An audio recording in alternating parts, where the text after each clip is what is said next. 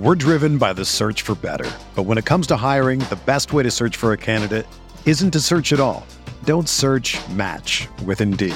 Indeed is your matching and hiring platform with over 350 million global monthly visitors, according to Indeed data, and a matching engine that helps you find quality candidates fast. Ditch the busy work. Use Indeed for scheduling, screening, and messaging so you can connect with candidates faster. Leveraging over 140 million qualifications and preferences every day, Indeed's matching engine is constantly learning from your preferences, so the more you use Indeed, the better it gets. Join more than 3.5 million businesses worldwide that use Indeed to hire great talent fast. And listeners of this show will get a $75 sponsored job credit to get your jobs more visibility at Indeed.com slash BlueWire. Just go to Indeed.com slash BlueWire right now and support our show by saying that you heard about Indeed on this podcast. That's Indeed.com slash BlueWire. Terms and conditions apply. Need to hire? You need Indeed. Fires downfield to Ja'Marr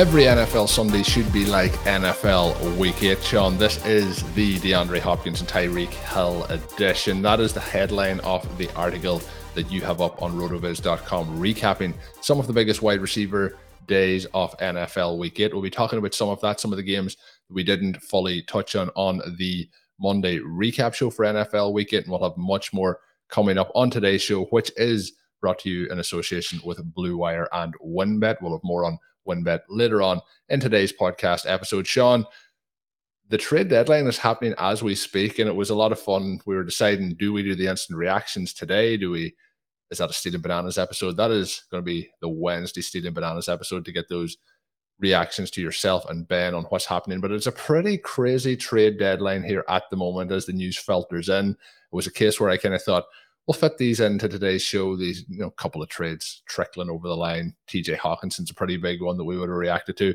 But then as we start recording, the, the trades start to really fly in. So we want to make sure that we are not out of the loop completely by the time this episode is released in you know maybe 80 minutes time. So looking forward to digesting the, the trade deadline and we might even fit some parts of it into today's show, but this is going to be a, a fun continuation of our, our recap earlier this week. Shawn was traveling over the last couple of days as well. So Shawn back in his his home surroundings here and looking forward to diving into this one. Oh, I am. We did the Sunday night recap show on location, which just means in a different room in a different part of the country, not at any particular NFL stadium or the like. Colm, this was the the coolest week we've had by far in the NFL this season. I think it bodes very favorably for what the rest of the year will look like. Seeing all these teams go for it with the trades, also really cool. You have after a slow start, a lot of teams, some of these teams in the have sort of category trying to make themselves now Super Bowl contenders. Some of the teams in the have nots moving some players and hoping to get better in the future. It's hard to see how the Lions are accomplishing much other than saving some money to spend elsewhere. But I do think that if you have Amon Ra St. Brown, if you are stashing Jameson Williams in Dynasty, a subtly cool trade for you in that it opens up a path to more volume one of the reasons we, we liked the Lions and we liked their chances to at some point emerge as not necessarily a Super Bowl contender in the short term, but a team that does make a big jump. You have all of these weapons. They have one less now, but it should benefit the two star wide receivers if, in fact, they can continue to build on for Amon Ra what he's done for the first year and a half as a pro, for Williams what he did last year with Alabama and then obviously D'Andre Swift, not remotely healthy in week eight, looked very sluggish as he tried to take handoffs, run forward. He did have the nice receiving touchdown that moderately saved his day. But once he's back to full strength, they're going to have that trio. We'll see what they do at quarterback. They'll have slightly upgraded picks. But uh, the trade deadline feels like a continuation of this fantastic week eight.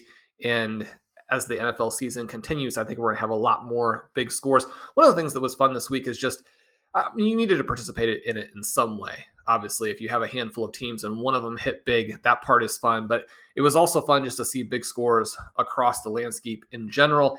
And if you were in one of these shootouts where you scored big and your opponent scored big, especially if you came out on the, the right end of that, that part of it was a lot of fun. Seeing those points go if you're trying to claw back points, all of that. And in a little bit different mode than in some seasons, we saw some best ball teams take some real jumps. Colm, you and I have some teams at the top. We have some teams that aren't doing as well, but we had some teams in the middle or in the like top edge of the bottom third, if that makes sense. So in that eight, nine, 10 range that have made big jumps in the last two weeks and are now in that three, four, five range to where they could potentially continue their move and ideally make the playoffs. So that part also a lot of fun. If you don't have to go in and, and make all of these moves on some of the teams that are in that six to 10 range where you're fighting back and you don't have to live with, well, we're in that six to 10 range.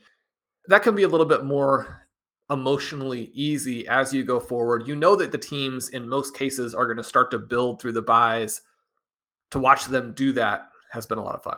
Yeah, you mentioned, you know, there is always that expectation based on when we're drafting, we're talking about winning the flex, surviving the bye weeks, being able to really, you know, hammer your opponents, I guess we'll say at that point with that strength. And that can be something that, you know, when we're talking week one, week two, week three, maybe some people who haven't drafted that way previously until this year and they're wondering, is this going to work? And you mentioned some of the teams being in the mid range. I had quite a few teams who were in the, the four through six range, but this past week, I, I said to you before we recorded on Sunday, it felt like a pretty fun week where a lot of the players that we had drafted were really starting to to hit in that particular week. And my lowest score across my FFPC teams this week, there was one team that was below 140 points. The rest were in kind of that 150 to 180. I had one team put up 199. So there was a lot of jumps this week, Shawn, and refreshing those uh, you know, standings on a, a, Tuesday morning when that happens is pretty fun. So hopefully that is similar for all the folks listening in there. I mentioned we are going to head on some of those wide receivers that were in Shawn's article that posted on Tuesday. Also, Shawn, you did a, a Monday recap where Christian McCaffrey was the, the star of that. He was kind of the, the star of our recap show as well when we did it on Sunday. But somebody we didn't get to, Shawn, that was the New Orleans Saints. They get a big W here. They are now three and five. The Raiders continue to struggle. It was 24 to zero in this one. But the big star coming away from this was Alvin Kamara, who really and truly dominated in this contest. He had 18 rush attempts, 62 yards, one touchdown, also at 10 targets, nine receptions, 96 yards, two touchdowns. So he goes nine for 158 for, in total scrimmage yards and three touchdowns, which is obviously fantastic. Uh, De- Davante Adams, obviously a disappointment for his drafters this week. Just he has five targets, just the one reception for three yards. Derek Carr, just the 101 yards passing and an interception. Nothing really going for Josh Jacobs either, but Jacobs doesn't get in the game in the second half. The team is getting pretty much blown out and they kind of wave the white flag and call it a day. Um, it was 17 0 at halftime. Shawn, what were some of your takeaways from this? Alvin Kamara was somebody who was one of those running backs who was, you know, going later than he should have this year. Now that was mainly because of the off the field concerns and the possible suspension that could have came his way. He had some games this season where he hasn't looked healthy, but the last couple of weeks he he feels like he's really in that full Alvin Kamara role and and if you're an Alvin Kamara drafter, doesn't really get much better than this week unless you get that kind of I don't know if it was Christmas Day or Christmas uh, Eve six touchdown game a couple of seasons ago, but this was pretty electric from Kamara. It was. And you think about the first month of the season, you think about the mildly slow start that Austin Ekeler got off to before this string of 30 point performances. You look at what happened in the first couple of weeks for Christian McCaffrey, for Alvin Kamara, and this huge element of running back receiving production that has always been the key to fantasy scoring that wasn't so much there. And you saw some of the other backs really benefit. And it starts to look like a season, well, maybe that profile won't be the skeleton key in 2022. And then as it progresses, we've now witnessed some monster scores, mainly from Ekeler, but McCaffrey now definitely getting back in it to where he looks like he will be the trump card in fantasy this year if he can stay healthy right? But you're still going to have to deal with Austin Ekeler, who, because the Chargers don't have other passing weapons because their offense is broken and the A dot continues to collapse. He's going to get a lot of targets. They need to use him. And now we're seeing Alvin Kamara here with the Saints. This is peak Alvin Kamara. And I think that one of the main reasons that the team has gone with Andy Dalton as opposed to Jameis Winston is there's just a big split in terms of which quarterback will unlock the biggest weapon that you have. Maybe early in the season where you have Michael Thomas, you have Jarvis Landry, Chris Olave blowing up as this elite threat all over the field, but definitely an air yards dynamo. You're thinking, okay, Winston is the guy who will make this work. But as soon as you lose some of that receiving firepower, it changes completely. And Andy Dalton with Taysom Hill mixed in offers you the both safest path and in a lot of ways the most fun path. Certainly for fantasy managers, it's the most fun path because he's going to be a dump off machine to Kamara, whereas Winston really prefers to push it down the field. We watched how post Drew Brees, Kamara's total opportunity numbers stayed very similar, but that rush EP versus receiving EP split went very much in the wrong way to where Kamara was going to have to be even much better than he had been previously in order just to maintain the same types of numbers. In this game, he rushes for 3.4 yards per carry. And so you're thinking to yourself, I mean, that's in and of itself not explosive. He does get the short yardage touchdown. That's great to see. Anyone who had Hill was possibly hoping that he would get in on that one or get the opportunity to get in. But in the receiving game here, you're witnessing Kamara, you know, just at his full blown might to where multiple plays here, both of the touchdowns should have been plays where he's tackled by the Raiders. The first one, he actually shows the size and power that he mixes in with that speed and pushes through, reaches the ball across the goal. Multiple guys should have made the tackle there, but he breaks through a hit. The second one is not a physical play, but simply you see the athleticism and the speed there with the Raiders either missing the angle or more or less giving up on the play. The Raiders did not look particularly engaged on defense in the second half. If you can get that mix from him, I mean, you're going to have these three guys, especially now that Jonathan Taylor is injured and they have a quarterback in there that is going to be disastrous for all of the fantasy values for the Colts skill positions. These three guys, in terms of Kamara, Ekeler, and McCaffrey, I mean, they could blow away the field, even on a week where we saw Derrick Henry go for over 200 yards and two touchdowns. These three, I mean, this is the trio that will get it done. It's possible that with a team like the Saints, they win this game easily. They're still three and five. That puts them completely in the mix in the AFC South this team isn't strong enough that they're insulated from all the different types of things that might happen. Kamara has been injury prone over the last several seasons, but with Andy Dalton at the helm, I mean, he's going to be an absolute star. It's still tough to take advantage of this in Dynasty if you don't have him. It sounds like, and I don't, I, I don't know that much about it, but it certainly sounds like at some point he is going to face a suspension that could be pretty substantial. So when you look at that and his age, I mean, if you're going to make a move for him, you got to be careful about what you pay but going down the stretch of 2022, I mean, he really should be one of the stars here. And that's even with Hill vulturing some somewhat high value touches. If you had Hill deployed at tight end, we talked about him a month ago or so as someone who, I mean, there's that slight chance still that he would emerge as a tight end matchup type of nightmare to where most teams are not going to be able to get that in there. If you missed on the stars, you could put him in. If you have one of the stars and you got a little bit thinner somewhere else, maybe you could use him at the flex. I don't like that as much, but he has 12 opportunities in this game, catches a pass, throws a pass, carries 10 times, looks good running the ball, tackle down on the three when he gets a carry inside the 10 it was very close to being one of those big games for Taysom Hill. Again, unless we see some type of real change with the Saints, and they could get healthy in a way where maybe they do decide to go in a different direction, especially if down the stretch they're in the mix to win the division. But right now, this is a very encouraging situation for all of them. Also, a game here where Olave he gets the seven targets, he only goes five for 52. But within the context of this particular game script, I think it's another encouraging performance for him. We're driven by the search for better. But when it comes to hiring, the best way to search for a candidate isn't to search at all. Don't search match with Indeed. Indeed is your matching and hiring platform with over 350 million global monthly visitors, according to Indeed data, and a matching engine that helps you find quality candidates fast. Ditch the busy work. Use Indeed for scheduling, screening, and messaging so you can connect with candidates faster. Leveraging over 140 million qualifications and preferences every day, Indeed's matching engine is constantly learning from your preferences, so the more you use Indeed, the better it gets. Join more than 3.5 million businesses worldwide that use Indeed to hire great talent fast.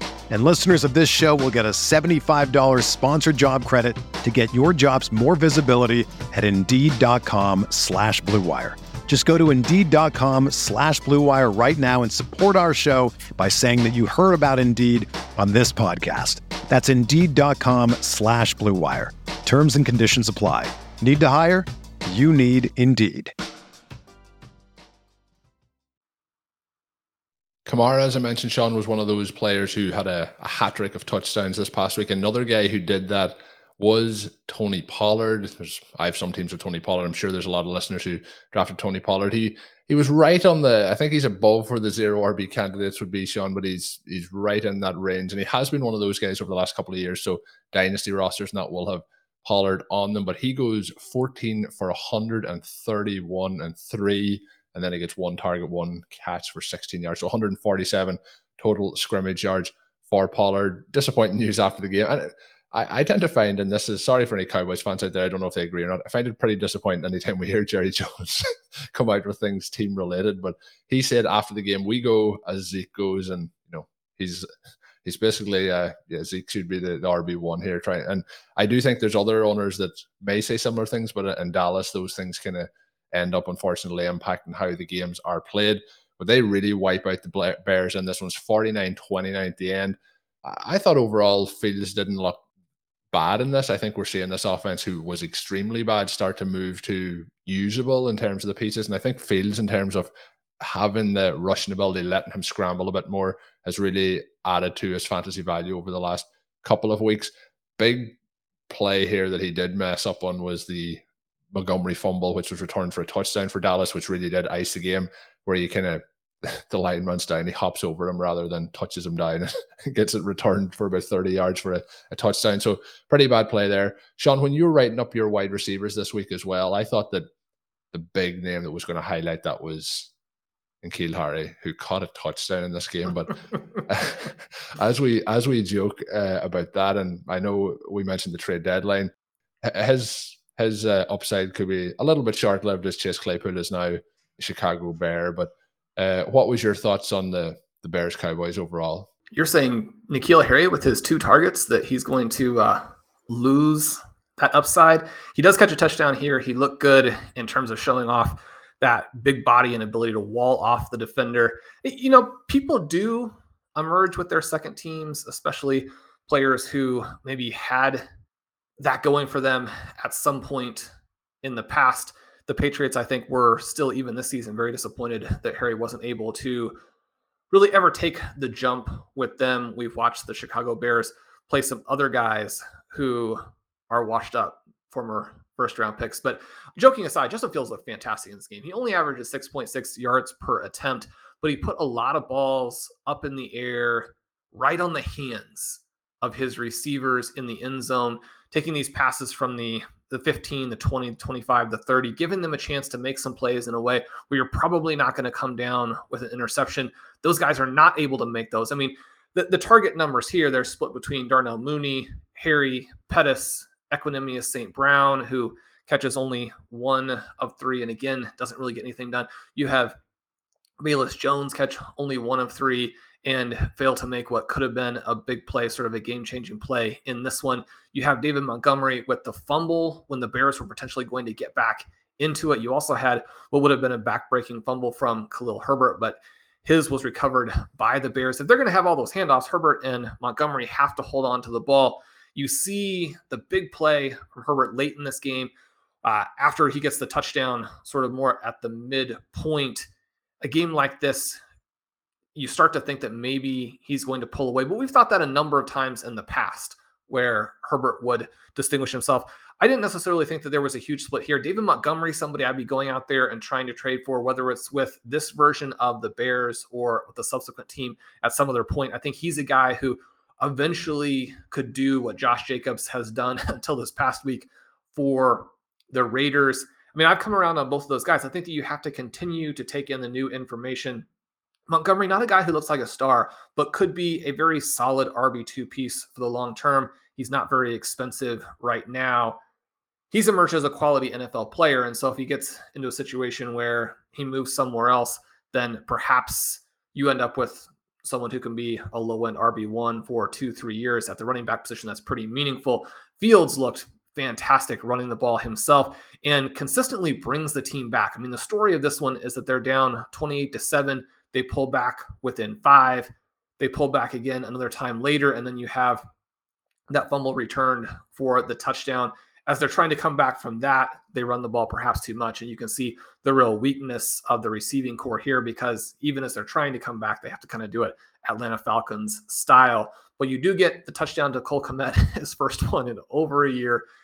Some very positive things there. But the story here really was Tony Pollard because even though this Cowboys team scored a lot, scored quickly, Dak Prescott suddenly looked good. This is the first big game for him for a long time, and it brings back Dalton Schultz. It gives you that floor that you're wanting to see from CeeDee Lamb, along with the upside with the touchdown there. Lamb really cementing himself now as a long term wide receiver one who is going to justify the cost that people paid in startups this year.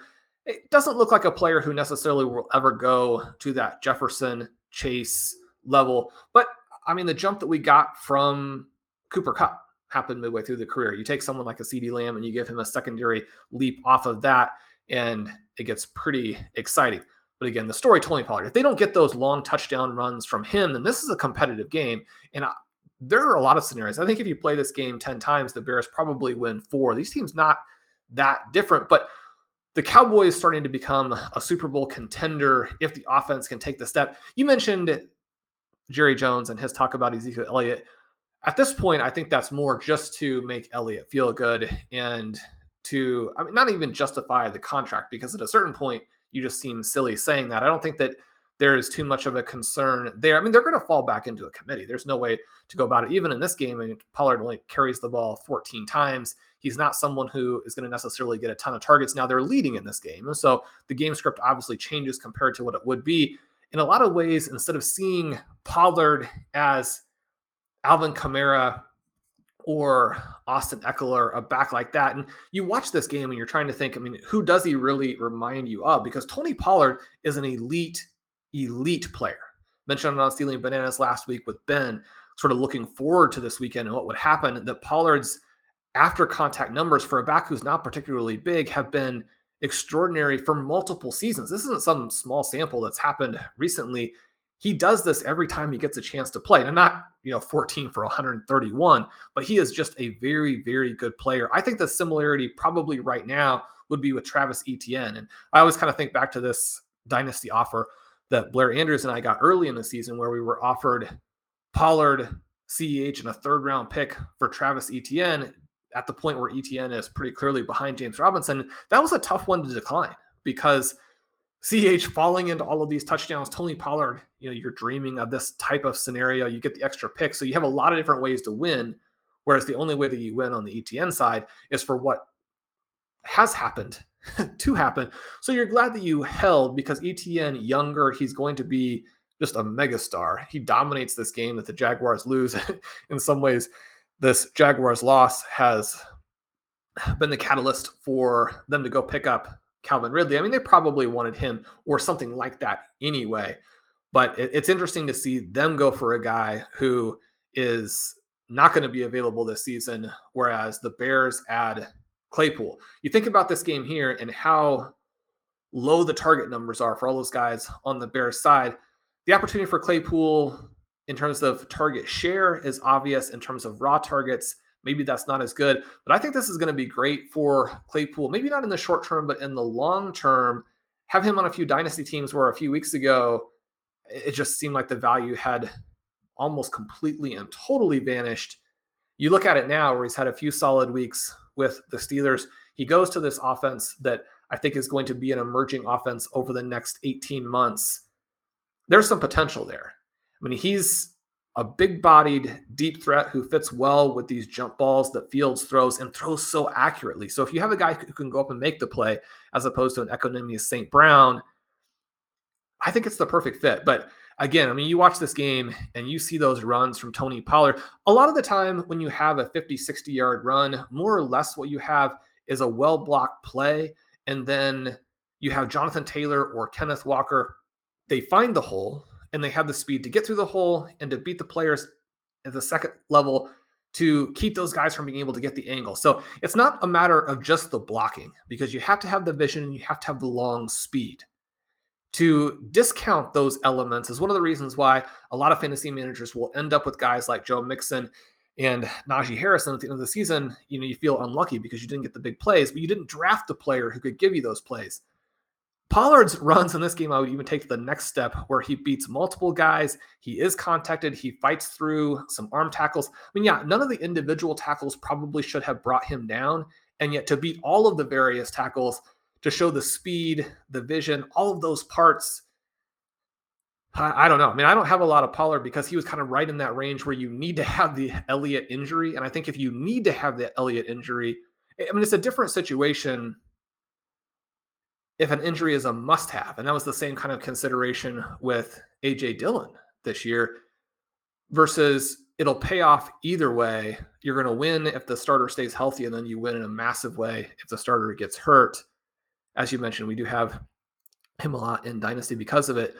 But Pollard, one of the biggest talents in the entire NFL. This is not merely a matter of those plays being there because of the offense. He, he just blew me away how good he looked. And that's going in knowing how good he was going to be. This is just a really cool game for him. Yeah, really awesome game. And Shawn, with that, we are going to jump in to the rapid fire round here presented by wynnbet.com. You can sign up today to receive a special sports offer. Bet $100, win $100. Download the WynnBET app now or visit wynnbet.com to start winning. Shawn, the games here I'm going to go through, we have some really impressive running back performances, some really impressive wide receiver performances.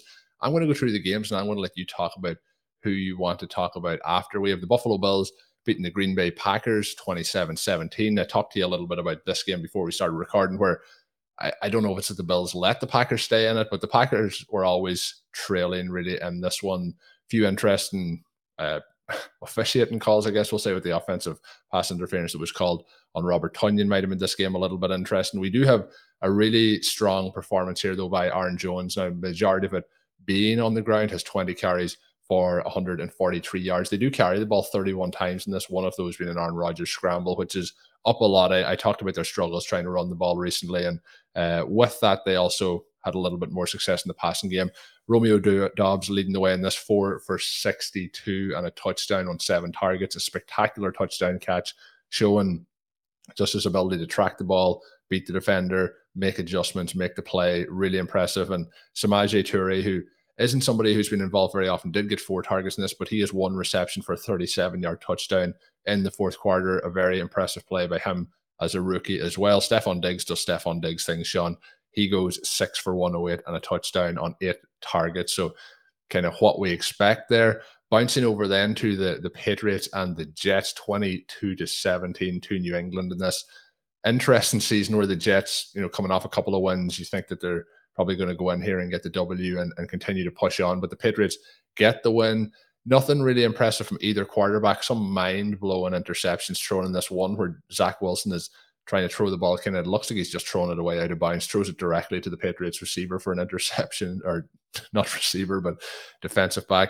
Uh, we don't get anything really from James Robinson or Michael Carter in this game, but we do get Garrett Wilson having his career high in receiving yards. He has seven targets, 115 yards off six reception. So that was a positive.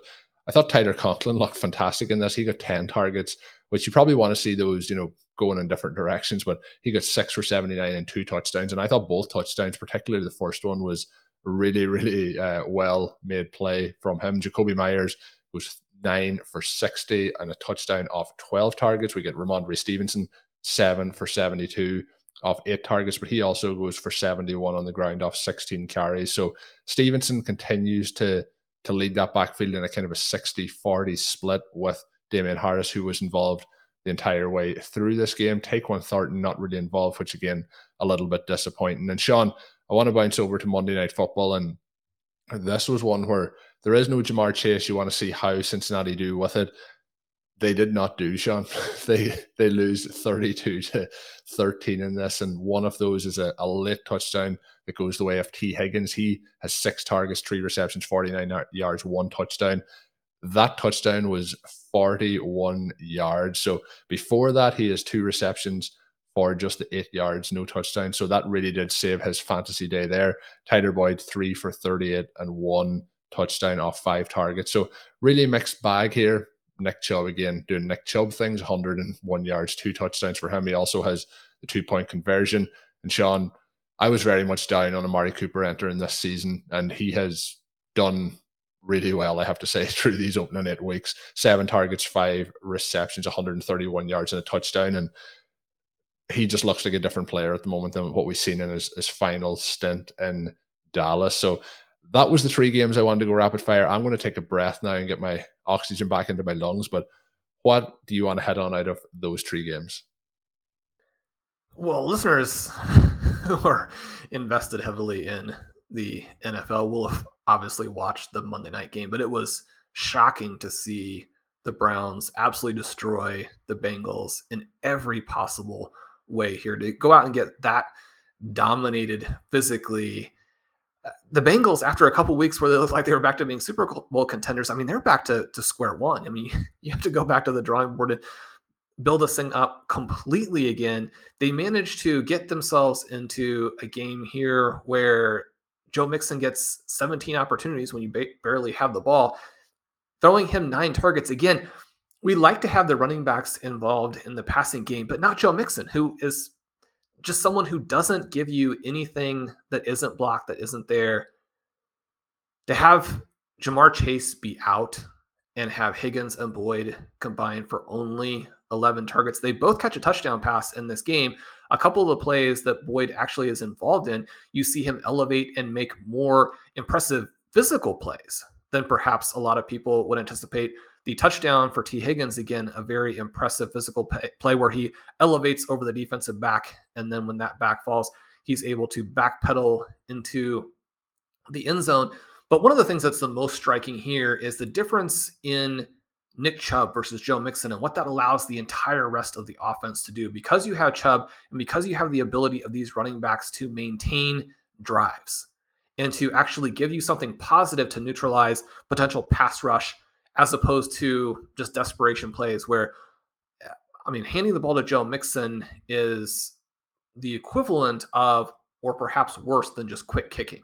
Right. So you have Chubb, he has another great game, scores the two touchdowns, but Jacoby Brissett to look the way that he does, and it's interesting, and I think it skews the perception a little bit if you're not able to watch all of the games. And I know most people don't have kind of that time in their schedule. It's not the main thing that they're doing because the huge games here from Brissett and then specifically Amari Cooper have happened on national television.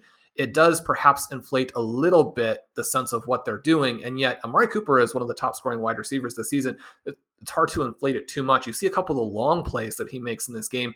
One of the things that I was thinking as I watched the Raiders this week is that with with Gruden no longer there, they're back to looking like the style of offense where Derek Carr struggled and where Amari Cooper was so bad that he seemed to be done before he moved to the Dallas Cowboys. Then you have those first couple of seasons with the Cowboys where he looks fantastic. His career is revived.